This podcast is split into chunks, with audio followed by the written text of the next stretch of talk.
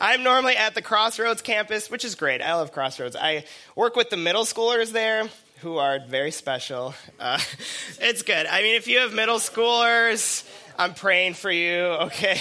Um, no, they're fun. They're crazy and insane and, and super goofy, and it's, it's, uh, it's good. I, I have enjoyed it. I think the main reason I've really liked it uh, is that I just I have a lot to say to middle schoolers. I have a lot of things. I think about my middle school days. You know, not, a lot of us kind of tuck those away and like to pretend they didn't happen for maybe some of us. Um, but I've been kind of forced to think about those years. And I remember liking the youth group thing. And, uh, you know, my parents made sure I was in youth group. I talked to my dad last night and he was like, You better tell him I raised you right. And I was like, Okay, dad, I will. I was raised right. Uh, I was in the church and doing that kind of thing. But my view of God was, was super wacky. Uh, my view of what God was like and what he thought of me was just, it was super off. Maybe I was just a goofy kid. I don't know. But uh, for whatever reason, I, I, didn't really picture this loving father who, who, you know, could protect me and hold me and who cared about me. And, you know, I knew he wouldn't leave me and he was kind of obligated to love me, but he didn't really like me. I think that's what I thought. I thought, you know, God's the kind of guy who's just to wait till I put a toe out of line and he's to smack me over the head. As soon as I do something wrong, you know, he's just to kind of hang his head in disappointment. And that's really what I thought about God. And so, if you can imagine, that was not a relationship with God that was at peace there was not peace there. As there was anxiety and fear and that's what kept me going. That's what caused me to do the right things and come to church and make sure i was kind of toeing the line. Uh, and the reason i think this is so helpful to talk to my students about is that i don't think this problem stops with the middle school years. Uh, and this is something that i still struggle with is thinking that god is someone i can't really feel safe with i can't really trust i can't really depend upon uh, I think we all struggle with feeling at peace with God. I think that's common. Feeling like, oh, me and God, we're, we're good, things are great. Uh, I think we all struggle with this. And so maybe for you, it, it's similar to me, where, you know, you just kind of feel like God's this guy, he's waiting for you to mess up, waiting for you to put a toe out of line, and, and he's going to kind of be disappointed with you. You know, maybe for you, God is, is like a boss who's, who's just a really mean boss, and he's like firing people left and right. You know, I don't know if you've had a boss like that. I haven't, but if you have, you can imagine what you would be like at work. You would be kind of anxious. You know, if you saw that boss in the hallway, you would be very careful how you would speak to him. You know, you'd be really guarded and you, you just want to make sure you look good in front of him. Uh, and maybe that's what you're like with God. You're careful about what you tell him. You're just, you kind of distance yourself from him. Maybe for some of you, you, you lack peace with God because you just feel like He's someone who, who's typically upset, disappointed, let down by you. Uh, maybe for others of us, it's not the day to day struggle that makes you feel like you lack peace with God. It's something kind of deep. It's something in your past. It's, it's just, it's a sin struggle that you know is bad and you just can't shake it and it just kind of taints everything. When you think about what God thinks of you, you, you know there's this thing, and you know that it's causing you and God some tension. You know, maybe for you, God is like one of those TSA guys at the airport, and you kind of like bring him the bags of your life, and he's like rummaging through it, and you're just like, oh no, this is not good. And he pulls out that one thing that you know is bad, and he's like, sorry, you can't come on the God plane with this sorry. And you're just like, no. And everyone else is getting in just fine, and, and you can't get on the God plane. So maybe that's uh, some of you. Maybe for others of us, um, you, you know, it's not this deep for you. You hear me talking, you're like, okay, I, I think God likes me and loves me and cares for me. Uh, but for you, you feel like there's just not an energy in your walk with God that you wish you had. Uh, you know, when I think about a relationship with God that's at peace, I think about a relationship that's growing, that's exciting, it's just kind of coming out of you, it's, it's natural. And so maybe for you, you feel like there's just something kind of missing. Maybe you come to church and, and in this environment, you feel something and, and you see that other people are definitely experiencing this closeness with God. And maybe for you, you just feel like, I, I'm not sure what that is. I'm not, I'm not sure exactly what I'm missing. So maybe that's some of us here. And when I was thinking about this, I was thinking about some of the ways I try and solve this issue when I feel kind of out of sync with God, feel like we're not at peace. There's a couple of not helpful ways I try and solve this problem on my own. One thing I do is I rationalize. I think about my sin, think about the bad things I've done, and to make myself kind of feel better, feel like me and God are okay, I just say, well, all right, I was tired. Okay, this person cut me off first so I can zoom around him and kind of give him a dirty look, right? And I think we all do this. You know, my kids had it coming. You know, my spouse has been driving me crazy. We, we don't like to own our sin. And so what we do is rationalize it. And if we can make it less heavy on our hearts, if we can make it seem lighter to us, then we feel like, oh, God must be okay with me. God must be cool with me now since this sin really isn't that bad. Uh, another way we try and solve this is through comparison. We say, okay, you know, I'm not the best, uh, but at least I'm better than other people. You know, I'm in church more than other people. I give more than other people. I do more than other people. And so we kind of look around and say, well, if I'm kind of in the average, then I must be fine with God. And so to make ourselves feel better in front of God, we just look to other people and say, well, as long as I'm kind of better than other people and I'm in the average at least, then me and God must be okay. And that's another false way we try and f- solve this problem. I think the final way, at least I do it, maybe you can relate to this, uh, is I just try harder. I say, okay, this this has been a bad day. Me and God are like not okay right now, and so I'm not gonna I'm not gonna talk to him. You know, I'm gonna kind of distance myself. And then tomorrow it's to be, it's, I'll wake up early. I'll sing a cappella hymns in my room. Uh, you know, I, I'm just to fix it. And then me and God will be cool again. It'll all be good. But we know that doesn't happen. We know that the mistakes we made yesterday typically we make today, and we might make them tomorrow. Probably will. And so we know that trying harder also doesn't really work to solve this issue. And so today I just want to talk about how we can have peace with God. Uh, I think all of us can have peace with God. I think we can all we can all rest in knowing us and God are solid. We can all know God's not a boss who's like letting people go left and right. God's not the kind of God who's just disappointed in you, kind of hangs his head when he looks at you. I don't think that's how God is. And for some of us, you've never had peace with God. This is just this is not something you've ever had. Maybe you're newer to church, or you know you went to church as a kid. Now you're kind of trying it again. And for you, just you've never had peace with God. And maybe for you, this could be kind of a light bulb moment uh, this morning. For others of us, it, you know, if, if you're in the church a lot, I'm not saying anything new today. Uh, and so for us, it can be helpful just to have those cobwebs dusted off. Uh, I know that I can know the truth and believe what's true, but then as life goes on, I start to believe something else and behave differently. Uh, and so we're going to learn about one truth about Jesus today. Um, we're going to learn that Jesus stays devoted to the broken. Jesus stays devoted to the broken. That's the whole point this morning. If you remember one thing, that's the point. And we're going to see that in the story uh, from Luke 22. This is in verse 31. So if you want to turn there, uh, look at that. Um, this is the story of Peter denying Jesus three times. Uh, and if you've been to church, you've heard this story. This is in all four of the Gospels. And this is a really helpful story for us to look at. Uh, because Peter, he, he wasn't just one of the disciples, he wasn't just one of Jesus' followers, he was one of the favorites. He was in Jesus' really inner circle. And Peter kind of owned that. Peter liked being a great disciple. He was a bold guy, he was kind of arrogant.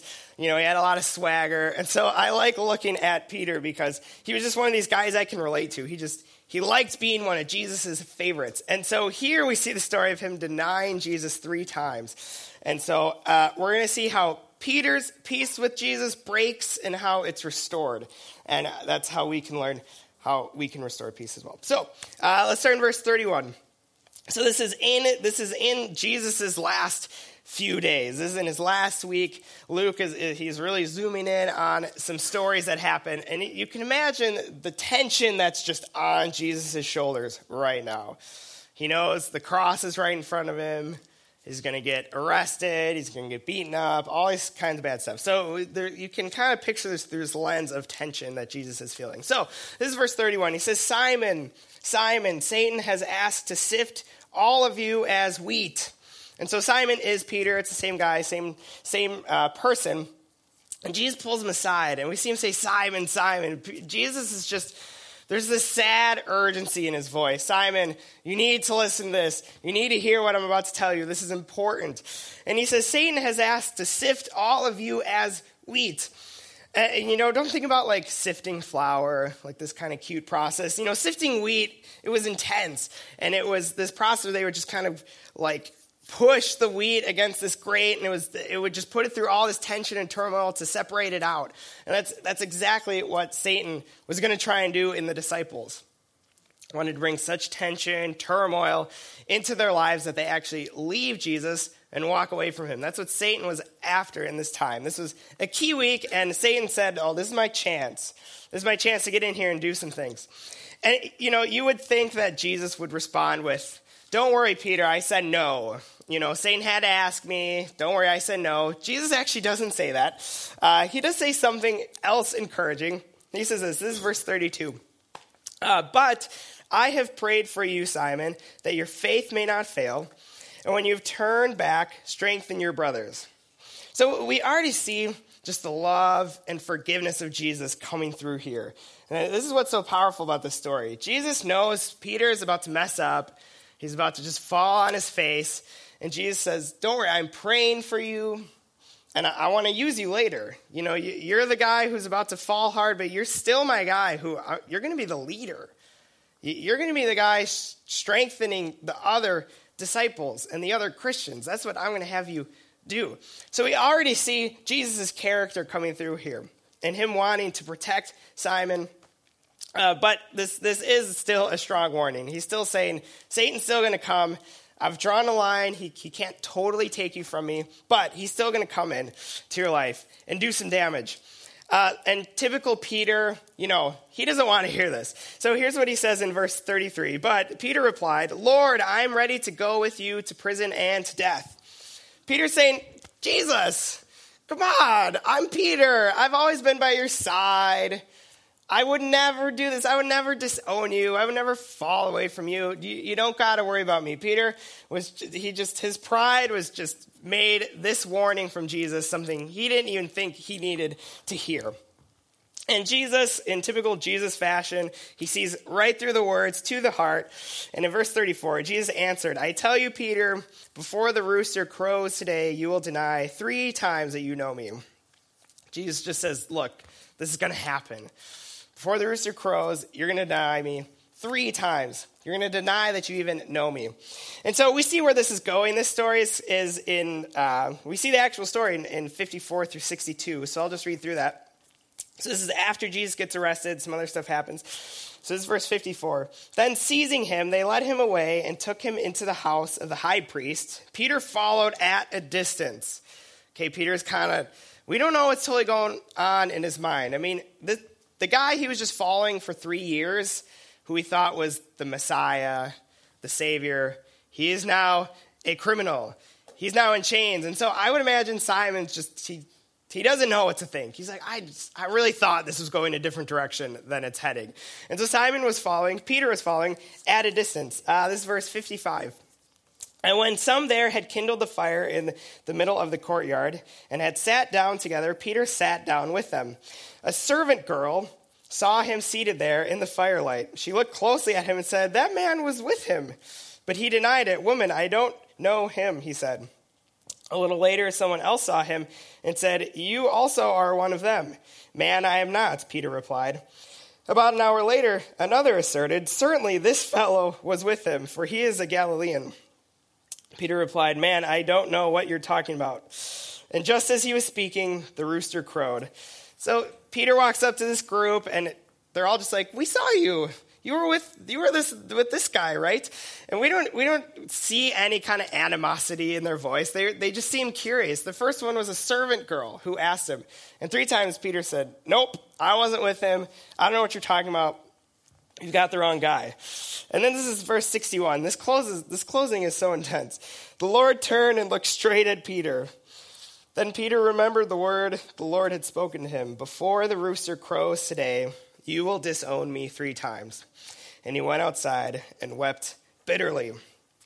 Uh, can you just imagine that look where Peter just realizes?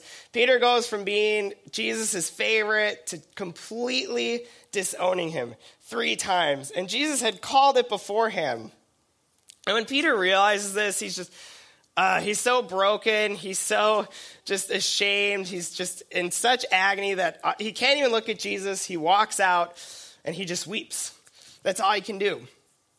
He just weeps.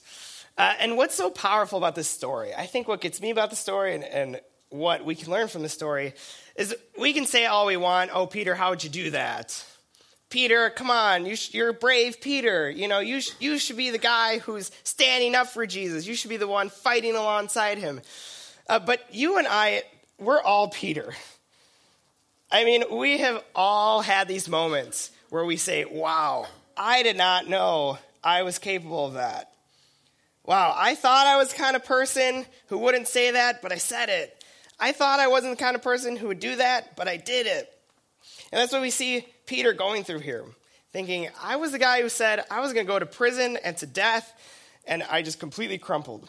His whole view of himself just collapsed, and all he could do was weep. And I think we've all experienced this. And we like to kind of push this side of us aside, kind of pretend it doesn't exist, uh, because it's embarrassing and hard to admit that that's there. But maybe you've had this experience where you, your humanity is just exposed and you are hit like a truck by it. And you are just brought to tears. It's all you can think to do. And so there's a word that we use in Christianity that I think is helpful. Of that feeling of, of knowing there's this side of us, knowing there's this piece of us, this part of us that is just a failure, that just does not do the right thing, and, it, and you know that side of you comes up um, often, and we like to pretend it's not there. Um, and it's hard when we're faced with it. And it, a word that I like is broken. I think that's a helpful word here. Because what do you do with something that's broken? If your iPhone breaks, what do you do with it? You got to get it fixed. It, it, it's currently not working for you, it's currently not something you can use. And I think that's what we've all felt in front of God before. We think about Jesus, and how great he is and how perfect he is. And we think about us, we think, I'm not the kind of person that Jesus should spend time on. I'm not the kind of person who I, I don't even want Jesus to look at me. All I can do is just is weep. I think we all know that, that there's, there's something in us that needs fixing. There's something about us that is broken, and we need someone to come in and, and fix it. And it may be what some of us are feeling as I'm, as I'm talking like this uh, is, you know, why do Christians talk like this so much? Like, are, are Christians, are we supposed to be just so, you know, heavy hearted, kind of downcast all the time? Maybe when you come to church, you feel like you feel like you hear this kind of message of be better, you're a sinner, you know, God's kind of mad at your sin and you feel like Christians maybe should just lighten up a little bit.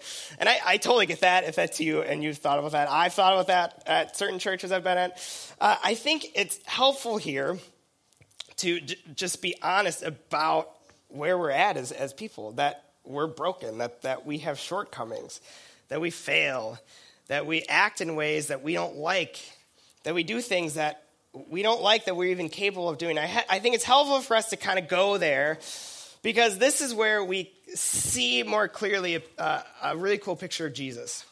It, it's through this lens, it's through this understanding that we, we learn something about Jesus that I think is really great, that we would miss if we weren't honest about our brokenness, if we kind of weren't raw about our shortcomings. And so, what we see about Jesus here is that, you know, this whole time, Jesus, is, it's not like when Peter went out and disowned him three times. It's not like Jesus said, Oh, all right, I thought you were my guy, but I'm kind of rethinking that. You know, Peter, I, I, you, you were kind of the plan, but I think I got to go a different direction. And it's not like when uh, Peter saw Jesus after he rose again, where Peter denied him back. It's not like he returned the favor. No, we, we see Jesus from the beginning. Before this is going to happen, Jesus says, Peter, I'm praying for you. And when you've turned again, strengthen the brothers. He says, Hey, I still want to use you. I care about you. I love you. I'm in this with you. And so what we see is, is Jesus is devoted to Peter. Uh, when Peter's kind of in and out and in and out and feeling like the best disciple feeling like just the worst failure, Jesus is still steady. Jesus is still devoted to Peter. It's not like Jesus wavers when Peter wavers. Jesus is in with him the whole time. And this is what I think we learn from the story is we learn that Jesus stays devoted to the broken. Jesus stays devoted to the broken.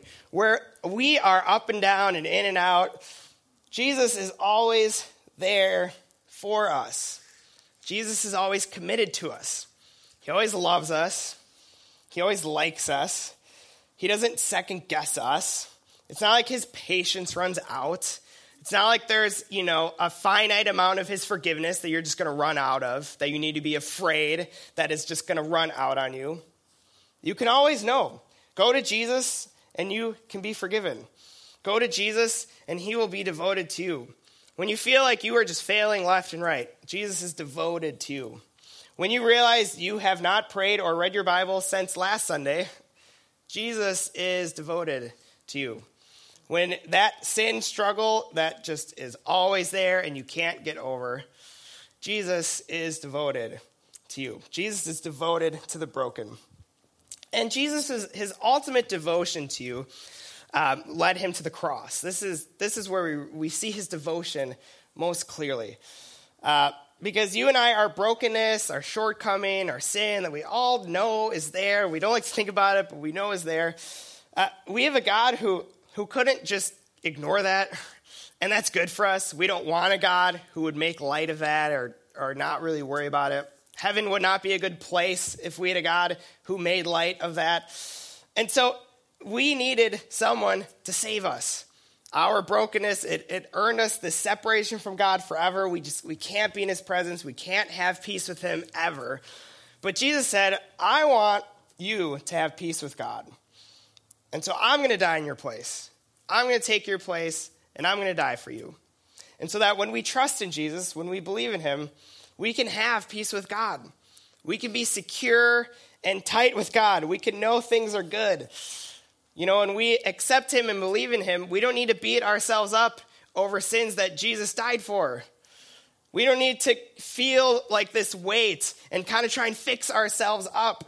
Jesus died to fix you. He died to restore that broken part of you. When we believe in Jesus, He stays devoted to us, He's in it with us, He's always there. It's that easy, it's that simple, it's that powerful, it's, it's that good. Jesus stays devoted to us who were broken. Uh, and, it, you know, this is just where this great peace with God comes from. Uh, you know, when, when things are kind of up and down, and they're, they're always up and down for us, you can know Jesus is still with you. You know, Jesus wasn't the basketball coach who chose like the tall athletic kids. Okay, I was cut from the freshman year basketball team, so this, this works for me. You know, Jesus chose the kind of awkward short kids to be on his team, and, he wasn't surprised when they couldn't shoot free throws or pass or do anything. And so Jesus also isn't surprised when you can't shoot free throws. He's not like, oh, I didn't know that. No, it's, it's who he chose from the beginning. He saw the most broken part of you and said, yeah, I'm, I'm going, I'm with you. I'm sticking with you. I'm devoted to you. And so when you, when you feel like you're failing, when you feel like things aren't going well, you can know Jesus is still with you. He's not going to second guess you or turn on you. And so this is where this, this source of peace can come from. We say, okay, I know I'm up and down. But because of Jesus and what he did, I know he's always steady. I know I can be honest with him. I don't need to be guarded with him. I don't need to be protected and careful around him. I can totally be free to just kind of show him everything, and he will be there with me. Um, I think a big question that comes from this, and I'll close with this thought. A big question that, that comes from this that if you're a Christian, you've undoubtedly had people ask you this, but I think it's helpful to come back to. Um, you know, if, if Jesus' forgiveness, it's endless and endless and endless, and it, we don't work for it at all, it's, just, it's totally paid for by the cross, does this just mean I can sin and sin and sin and just keep living how I want to live and it doesn't matter?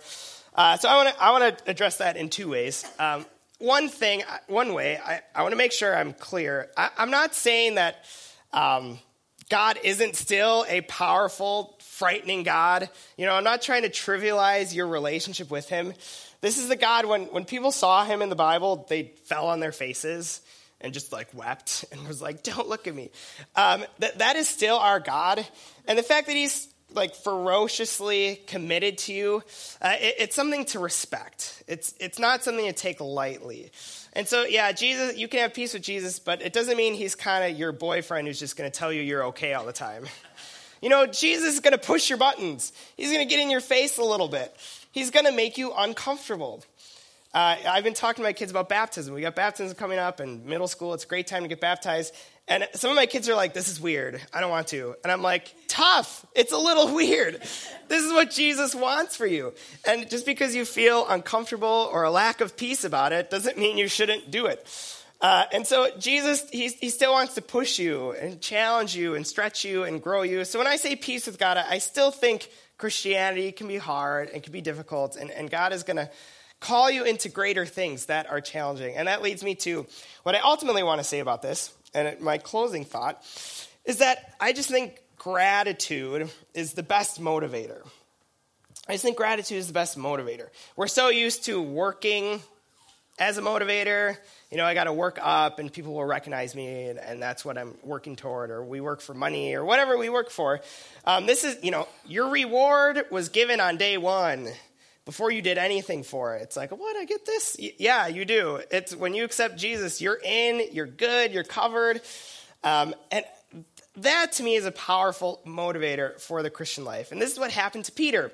Uh, when Jesus rose from the dead and, and Peter realized what happened, he realized, wow, Jesus saw me at my worst. He saw what I did, and he still wants to use me. Peter just went crazy. I mean, he was preaching and he was leading people to Jesus. He was going everywhere and doing mission trips and all kinds of stuff. And I just think that gratitude is what ultimately propels us into the Christian life. And so I'm, I'm never going to soften this idea of, of God's grace, of his forgiveness. Uh, people say, well, this will make us soft or this will make us, you know, not want to work hard. I don't think it does. I think when we, we really understand, wow, gee, I'm broken. I don't deserve forgiveness. It's been given to me. I think that is a motivator to live the Christian life. And that is what is exciting about the Christian life. Is if um, the Christian life was just a list of things to kind of do, if it, if it was more works based, we'd have to be given kind of boring rules that were very attainable, that we could actually check off on our own power. But that's not what Jesus invites us into. Jesus says, Yeah, I want you to preach the gospel to the whole world. I want you to care for the poor. I want you to love your enemies, count others more significant than yourself. Huge things. And, and you might be thinking, Oh, that's, that's not something I can just check off. This is a big life thing that Jesus is bringing me into. And when we have peace with God, when we know us and God are solid, we can turn our eyes to the broken world around us and we can devote ourselves to it. And this is what's so great. And this is why I think peace with God is so key. And I, am never going to soften talking about Jesus' forgiveness. When you, when you know you and God are solid, you, you can be free to go out. And you don't have to fear failing. You don't have to fear, like, oh, God's going to be upset at me if I mess up. No, just go.